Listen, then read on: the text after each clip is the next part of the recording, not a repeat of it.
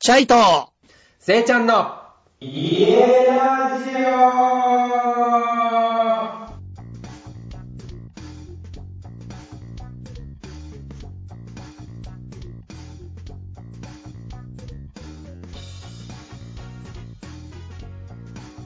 皆さん、こんばんは。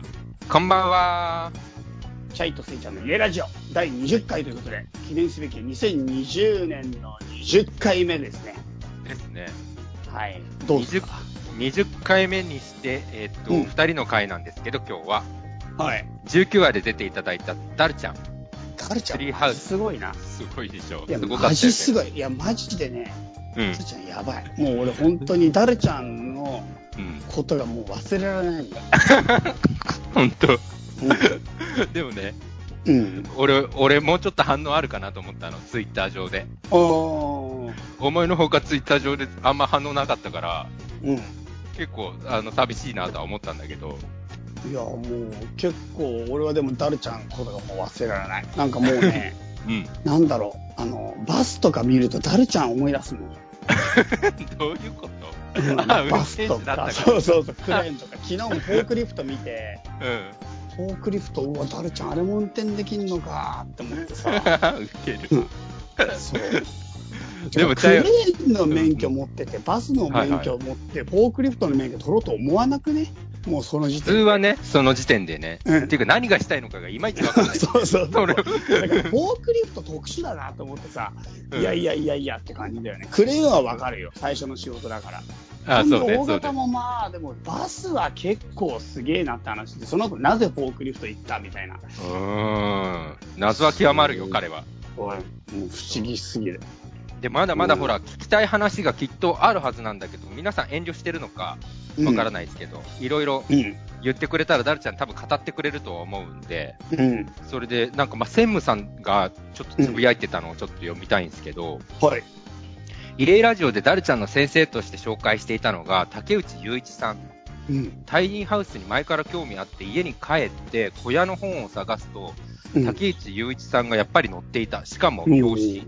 うおうん軽トラキャンパー自作か、け自作タイニートレーラーか、どっちも捨てがたい。かっこ笑い。ダルちゃんもすげえ、シャープ家ラジオってなってるんだけど、うん。そう、これ多分専務さんが自分で持ってた雑誌の表紙を飾ってる方が、ダルちゃんの先生だってことですよね。うん。だから、タイニーハウスとかこういう、この、何、トレーラーハウスとかもやってる方なんですよ。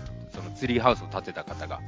うん。それでね、うん。ダルちゃんが木の上の小屋の重量が 300kg って、は300キロって話してたあたりはさすが。プロのクレーン屋さんだと思いました。うん。クレーン屋さんは釣るものの重量をざっくりながら瞬時に見ただけでイメージができるし、サイズを測ったらかなり正確に重さがわかる。うん。だって。いや、俺もだから、なんか、あの、うん重さの感覚ないと、多分なかなかシビアな話なんじゃないかなと思ったんで、あの時にやっぱり。そうだよね。うん、だか木らの、上に急に作るって。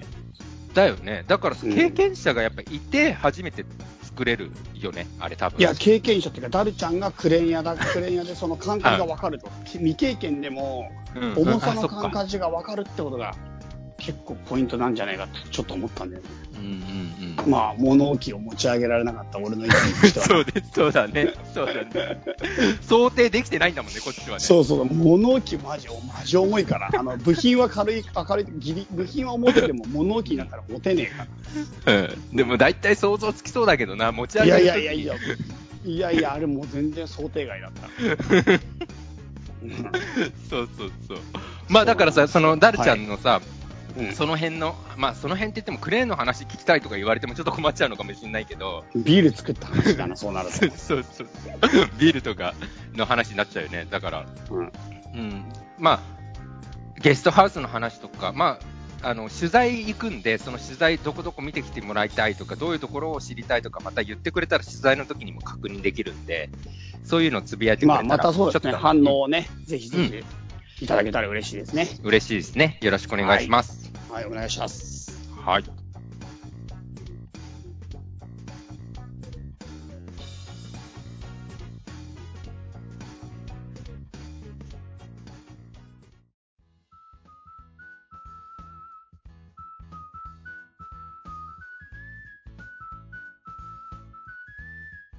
そうそうそう。あとさ、えっと、最近さ、あのーうんあれよ、うんえっと、 第84話のセカザツ。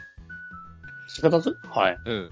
めっちゃ良かったんだけど、もすごく一つ気になったことがあったんだけど、う、はい。家訓の話してたじゃないですか。はい。家訓の話。はい。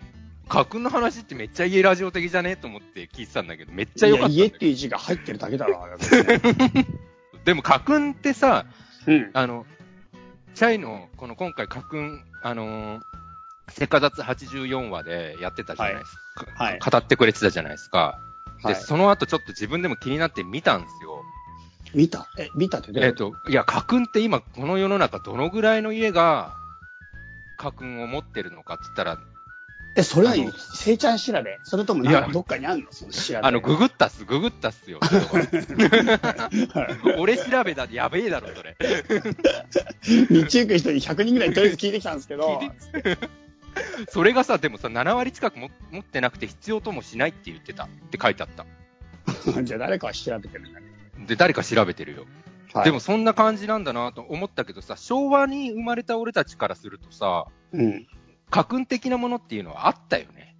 いや、なかった。あ、なかったんかい。全 くなかった。そっか。そうか、家そっ訓か。とか全然なかっそうか。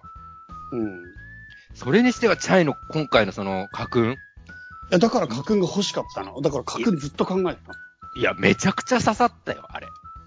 うん。あれは刺さったなぁでもあれ、本当にあれを聞いて、あ、うん84話、これマジで、みんなに聞いてもらいたいと思って、家ラジオ的にもうん。思ったんで、ちょっとそれを話したかったっす。あざすあざ す。はい。チャイネクでこストこで家訓。うん。そう、ここでは言ってくれないっすよね、その格。え、別に、あの、普通に、だからあれですよ。あの、うん1、挑戦。はい。 2、自由と多様性。はい。 3、3なんだっけ面白 い。そもそも何個あるのか言ってくださいよ。 ?4、4、4まであって、4が感謝。うん。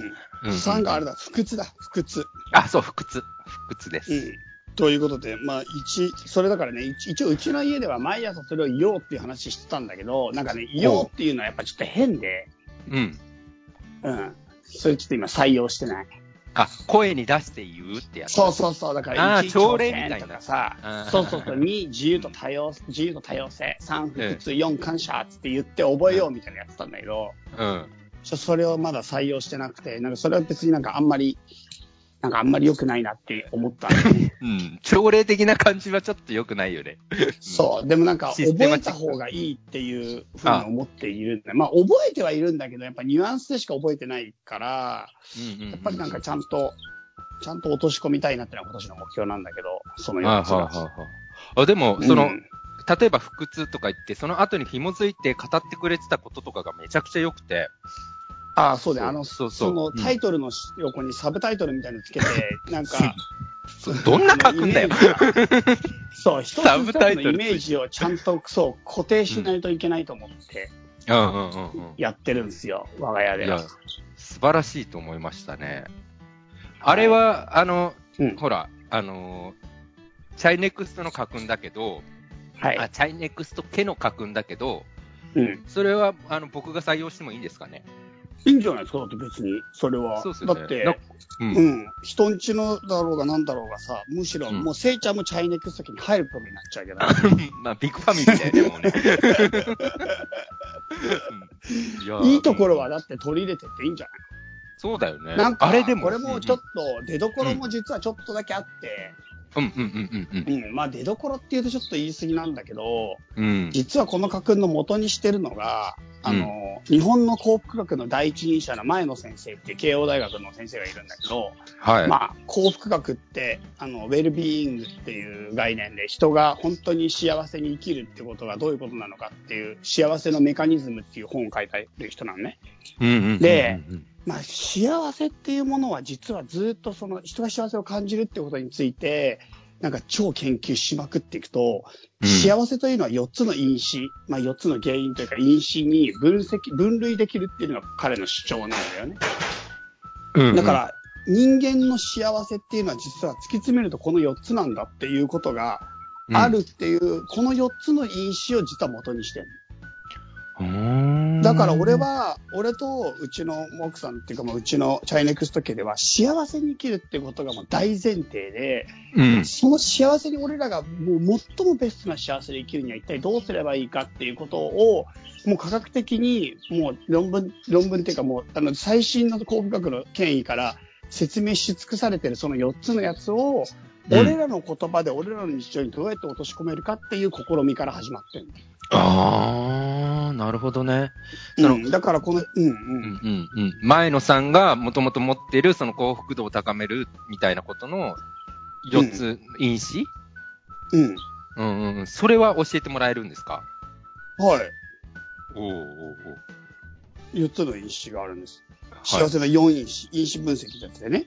はいはいはいはい、はいでえーっとね、1つ目がね、うんなんだっけな、やってみようだったと思うんだよね。確か、やってみよう因子。え、えそんな感じで始まるのやってみよそうう、じゃ自己、自己実現と成長の因子ってやつで、うんうんううんうんん、なんか自分がなんかに挑戦していくとか、チャレンジしてってやってみようみたいな感じのことを、うんやってる人は幸せだっていうのが一つ目の分析結果であると。ああ、なるほどね。うん。あでもそれ言えてる。るな。うんうん、そうそんう。で、これが、だから一つ目の因子だよっていうことだね。で第二因子がありがとう因子で、まあこれはつながりと感謝の因子って言われてて、あ人に対してありがとう、ありがとうって言ってる人の方が幸せだよ。言ってる人は幸せだよっていう。言われてる人より言ってる人が幸せなの。おおなるほど。そうなの、これは。そう。ええってい言うってる人か。あわかりました。そう。はい。ということで、まあこれは別の名前では、つながりと感謝の因子ってやつなんですけど、う。うんうん。で、三つ目はなんとかなる因子って言って、まあなんなんかとか楽観的な人が幸せだよ。うんうんうんうんうんうん。うん、だから前向きに生きてる、なんとかなるよとか、前向きに頑張ろうとか、楽観をしてる人の方が幸せだよっていう。ああ、なるほど。気持ちが切り替えられたり、積極的に、まあ、なんていうか、この前向きに考えてる人のが幸せに生きてるっていう、なるほどね。そう。で、四つ目は、あなたらしく因子。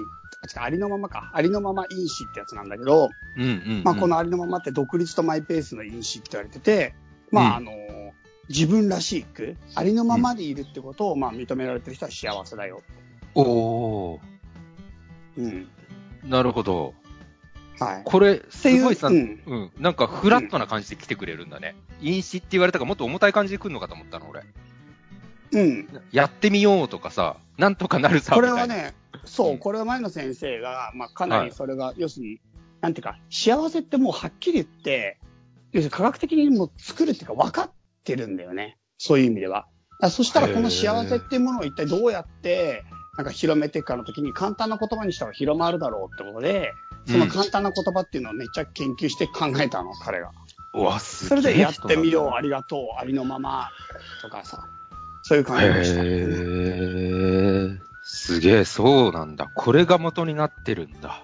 そう、だから、この4つ、逆に言うと、この4つをどうやって、なんていうかな、自分の中でちゃんとキープできるかってことを意識していくと、幸せに生きていけるっていう、なるほどね。うん、っていう話なんですよ。すげえ。でも意外と、うんうん。意外とできてたかもって思った。 だから君は幸せなんです。ありがとうござい ます。あ、言え言ってた。ありがとうございます。言ってた、今。そうしかもそう。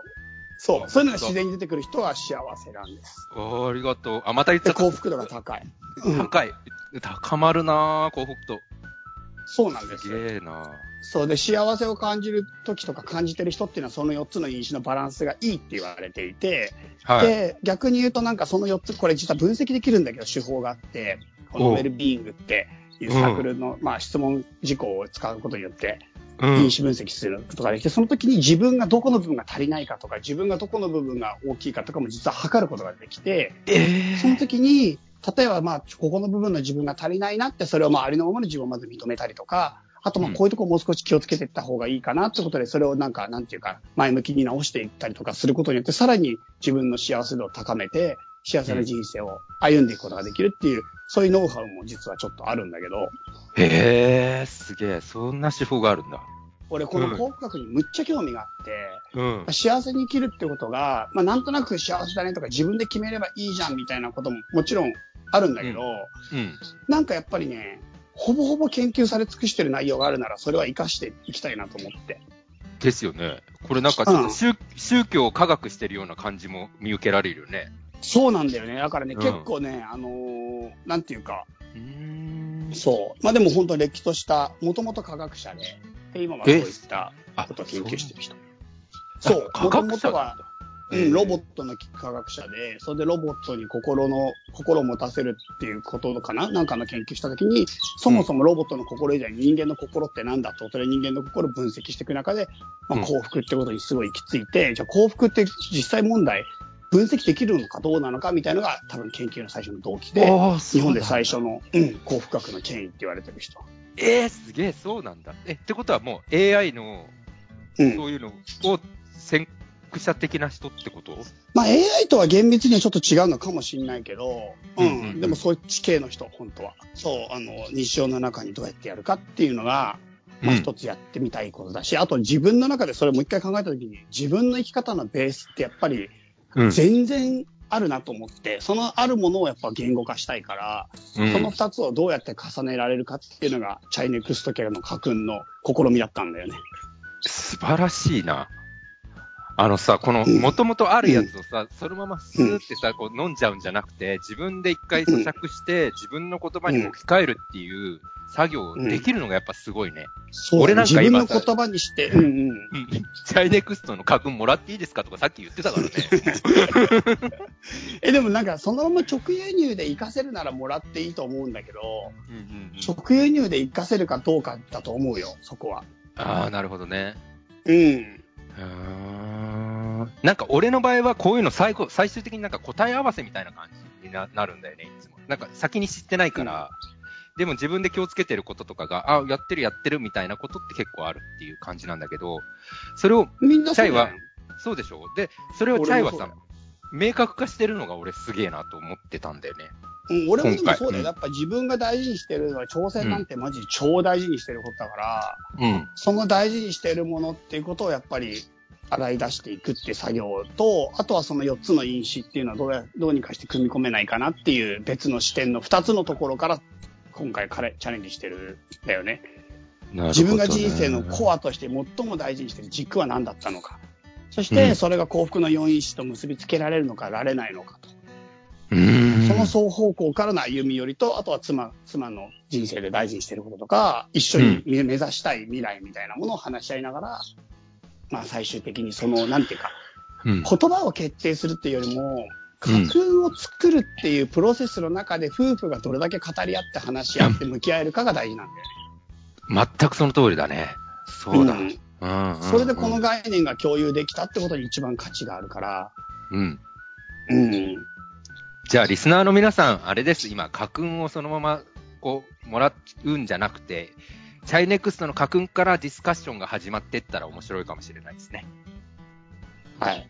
はい。そんな感じでしそたんな。感じですね。僕の感想としては、うん。チャイネックそうだよね。リスナーの皆さんっていうか、もう、あれだよね。せいちゃん家の皆さんじゃない。えそうですね。あの、このビッグファミリーです。このビッグファミリー。家ラジオのビッグファミリーは、そういう方向性で考えていきましょう。みんな、おのおの。は。夫夫婦間とか家族でみんなで話し合うための、なんつうの、一番の題材として、ね、そうですね。チャイネクストの家訓があれば面白いと思う。まあ、家は家と言ってもさ、家ははい住む人がいなきゃさ、家じゃないからさ。そうだよね。うん。やっぱ住む人の中でどうやって繋がって、どうやって、なんていうか、その家の空気を作っていくかが一番大事だからね。全くだね、本当に。うん。あ、そう、それで、チャイ、うん。胸上げって知ってる何それ。なんか、胸ぐらを掴んで上に持ち上げるやつ。カツカツ上げして。る、カツ上げされてる感じのイメージなんだけど、めっちゃ。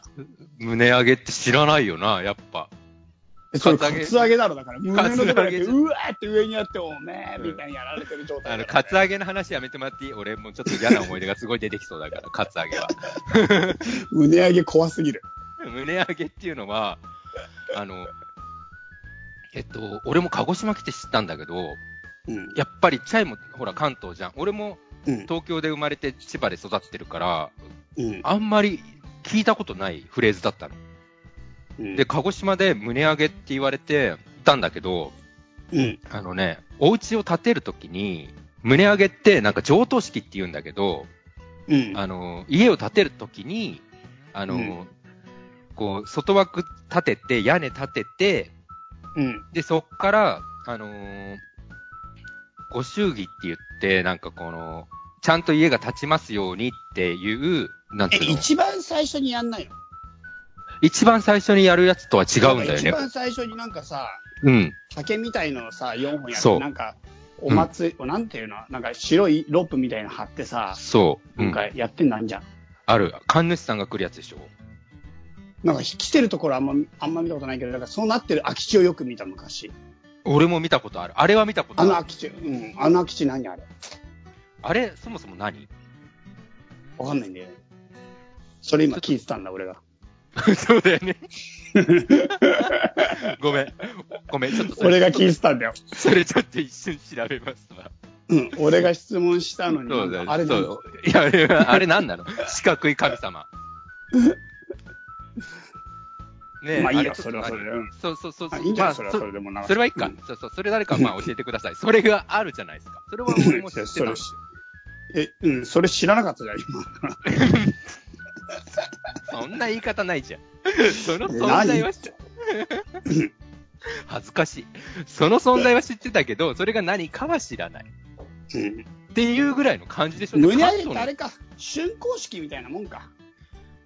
東の多分そんなもんだとでき思て今う。度なんうかん市長がやってきて、ロープみたいなの持って、なんかさ、リボンみたいにシャキーンって切るじゃん、市長さんがいつも。あれだろ、うんうんうんいや、あれは違う。あれだ違う あれは道路開通した時にやるやつだ ろ。そうそう、あれだリボン切るの、あれは。あれリボン切る意味わかんないよね。うん、あれ何あれ。あハれサよミくで、なわんかかんむなっいち。ゃ高そうなハサミで切うるよ。ん、で、同時にみんなで切るじゃん、あれ。うんうんうんあれちょっとと、意味わかんないよね。道路なのに切るなよって思うしね、ちょっとね。まあれ今道路のそこことだっけ道路の時やってない結構。開通式とかで。建物とかなんか、建物の時とかももしかしてやってない建物の時もやってるかも。あ、それはなんかお酒をバーンってみんなで割るやつやってんじゃん。それもや、それってだ、やってるけど、あれって何あれはなんか、お相撲さ新んあれ。春新春あれは。 ちょっとわかんないですけど、ちょっと戻していい話。 その辺誰か分かったら教えてく ださい。とりあえず。あのね、なんか、はあの、胸ぎって言ってなんかこうさ、胸毛えっとまあ、 胸ぎもうなんかいろいろ胸から離れらんねじゃまあ離れられなくなっちゃったな、俺も。で要 は、要は、簡単に言うと、家を建てます。でも、あの、全部建て終わってないんだけど、周りと屋根が建て終わりましたっていう段階で、あの、周りの人たちに、家建ててまますよえっごてめ言んいごめん。周りと屋根って屋根から作れるの家って。えっとどういねう、こと屋根あ屋根を作るの最初に。違う違う。俺説明家おかのしい作なり。方、俺と想像と全然違うんだけど、周りと屋根作るの。えーっと、どうやって屋根作れたの もうもう一回やっていいですか えっとですね、これね、あの、ぶっちゃけ俺もそんなに詳しくないから、俺も初めての文化だったわけよ。胸上げ文化ってな、俺の中で、鹿児島来て初めて知った文化だから、そんなに説明うまくできないんだけど、うん。あの、わからない人がわからない人に説明してる感じなんだけど、 ごめんね。うんあの、要は、あの、か、基礎作って、柱立てるじゃないですか、お家うんの。はい、そこは、その順番わかる。わかるでしょで、ああ屋根立てるじゃないですか、その後。え、それがわかんない。柱の後に急に屋根行くどういうことえ、柱骨組のみあ、だけの話。まだ骨組みだけそうそう、まだ骨組みの状態で、屋根行きますよね、その後、家建てるときってあ。そうなんだ。ちょっと。だって、濡れないために家のさ、さ先に屋根建てません壁建てるようり。ーんそうなんだ。多分、木が濡れないようにするために。よく考えてみたらそうなのか。そうだと思う。そんでね、なんかその、ま、周り、もちろんこの壁もつけましたっていう段階で、骨、まあ、骨組みが完成した時っていう場合もあるらしいんだけど、うん。とにかく途中なの、工事が。うん、で、完成を祈願祈願する儀式なんだって。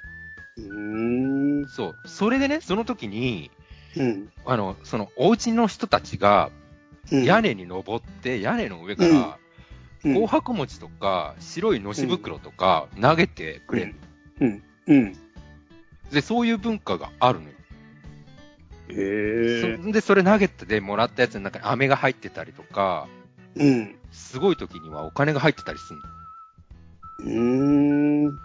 そうそうそうそう。うん。でで、そう、で、鹿児島では結構それがあるうん。って、胸上げ今度やるから来てくださいねとかって言われたりする。へえ。そんでなんかもう、あれだね、急にカツアゲとかされたら怖い ね。 胸上げ行ってど買っったちが、らどっちが胸上げかわか んない。っていうか、チャイそれマジない話じゃねえな。お金本当に拾うわけだから。だってさ、お金拾うわけじゃんね。 そんな後に、 そんな後不良に絡まれてる。そう、不良に絡まれて、ない話じゃない だけに、やめとこうよ。なんだよそれお祝いの席だかなんら、それ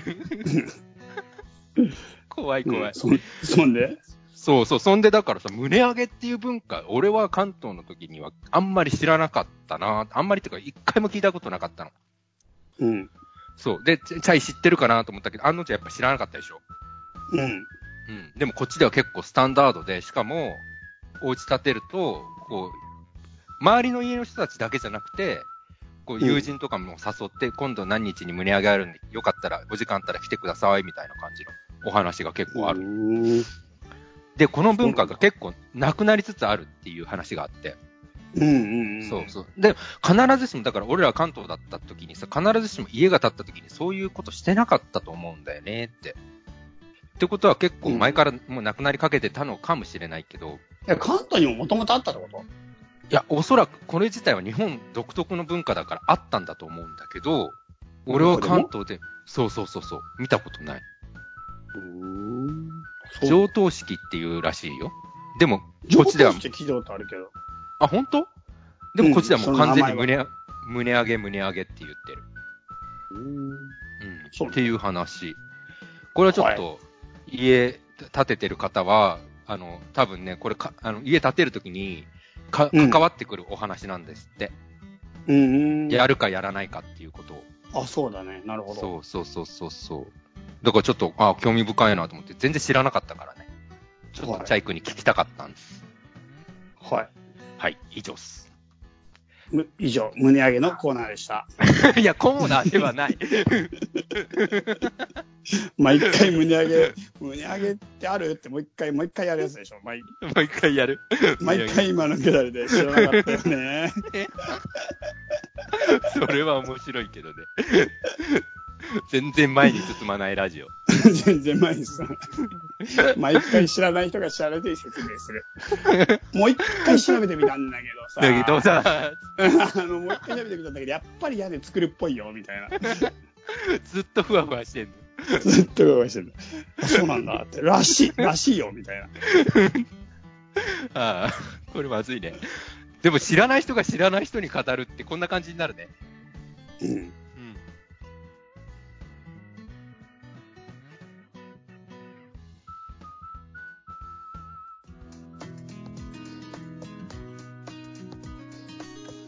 はい、それではですね、はい。メールをいただいててですね、おおメールで、僕らがゲストに出たい人は出てみたいなメールしたじゃないですか。はいはいはいあ、メールじゃない。あメーのル違う、回あった、回あったじゃないですか。はいはいはいはい。ゲスト常に大募集だからね、家のそう常に大募マ集でジすで、マジで。よろしくお願いします。あれでも。はい。はい。話せるネタがあれば。うでですね、ん。はい。それを、回を聞いてすぐにメールして、うん来てくれた方がいて、おおありがたい、ありがたい。はい。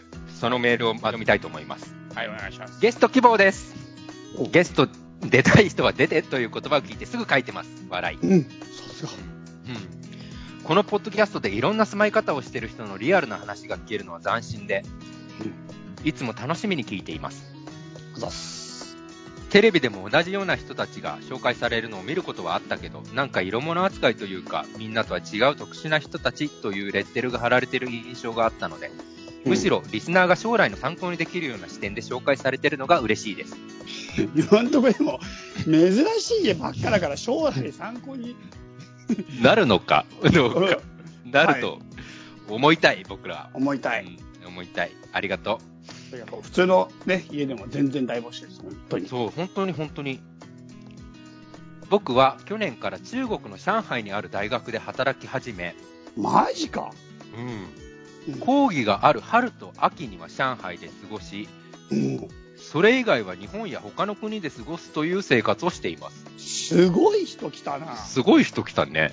はい。今のところまだメキシコしか行ってませ んが、うん。上海行ってんでしょ行ってんでしょ上海にある大学で働き始めてんだから、上海は行ってるだろ う。行ってんでしょ うん。突っ込みたくなったけど、今のところまだメキシコしか行っていませんが、週5で長距離通勤して、9時5時で働く生活から、リモートワークで用事がある時だけ職場に行く生活に変わったら実際こうだったっていう話が、参考になる人もいるかなと思いメッセージさせてもらいました。え、どういうことどういうこ日となの本でもともと働いてたってことかな週5で普通に。そう、そういうことだね。週5で普通に働いてた生活から、うん。リモートワークで用事がある時だけ働くっていうスタイルに変わったらこうだったっていう話が、まあ、参考になる人もいるかなと思ってメッセージしましたって言ってる。おう興味深い。興味深いね、これね。はい。だから、あの、家っていうよりは、生き方に近いっていうような内容なのかな、うんうん。ちなみに夏と冬は死なないで、仕事さえしていればどこにいてもいいので、 死なないで。どういう意味だもう一回読むね。うんちなみに夏と冬は死なないで、仕事さえしていればどこにいてもいいので、うんまあ、ちょ、いつもだ ろ。し死なないで仕事さえしてれ ばいい。夏と冬とかじゃないよね。まあでも、どこにでもいいっていうのがポイントなのかな。うんうん、そうだな。どこに行ってもいいのかな。どこににいてもいいので、はい。これから東南アジアやヨーロッパの物価が安い国にもチャレンジしたいと思ってます。へいつかその辺もさレポートさせてもらえたら楽しそうだなと勝手に妄想してます。え。すごいな、マジで。うん、面白仕そう。事がマジですごい。うんね、いつもお二人の楽しい掛け合いも楽しみにしてます。ぜひ長く続けてもらえたら嬉しいです。うんもしお手伝いできそうでしたらお返事いただければ幸いです。カワウソ。カワウソさんありがとうございますわ。あすごい人来たな、カワウソさん。ね。何それ何の話があるの結局。いや、これ結局何の話があるんだろうね。うん。うん。どうそんでどういうことが言えるん、あの、できるのかなと思って。うん。うん。で、な、まあなんかあの、要するにまあ、そのノマドワークとか、うん。うん、まあ、要は仕事がある時にだけ行くその時の生活する時の家のあり方ってことだよね、きっとだからね。そうそうそうそう。だから拠点を複数持つ、もしくは持たないっていう家のあり方について多分話してくれることだよね。そういうことだと思う、そういうことだと思う。すごい楽しそうじゃん、その話。うん。すごそうだな。何っれうん、めっちゃすごそていうカワウソさんが次回のゲストに来ていただう。きうまわ、マジやばい。す。 なんか家を建てたりとかさ、うん。そういう話かだけかなと思いがちな家ラジオですけど、こういう人が来てくれるからいいよね。だからこういう人の家がどうなってるかってことでしょ、だから。そうそうそうそう。そめっちゃれも言えてする。うん。めっちゃすごそうやん。ね。はい。でもホ、ホテル暮らしになりそうじゃないいいじゃん、それでも。ね別。にだからね、そうんのうん情報をいろいろもらえると思う、これは。はい。カワウソさんをお待ちして次回楽しみに。楽しみにしてます。はい、よろしくお願いしますお。願いします。という感じで今日はこの辺で。はい。じゃあ、せいちゃん、最後にメールアドレスを。はい。チャイセイイエラジオ at gmail.com。こちらまでメール、メッセージよろしくお願いいたします。お願いします。じゃあ、次回また楽しみですね。はい。はい。というわけで、じゃあ、皆さん、次回ゲスト回もまた聞いてくださいね。さよなら。さよならー。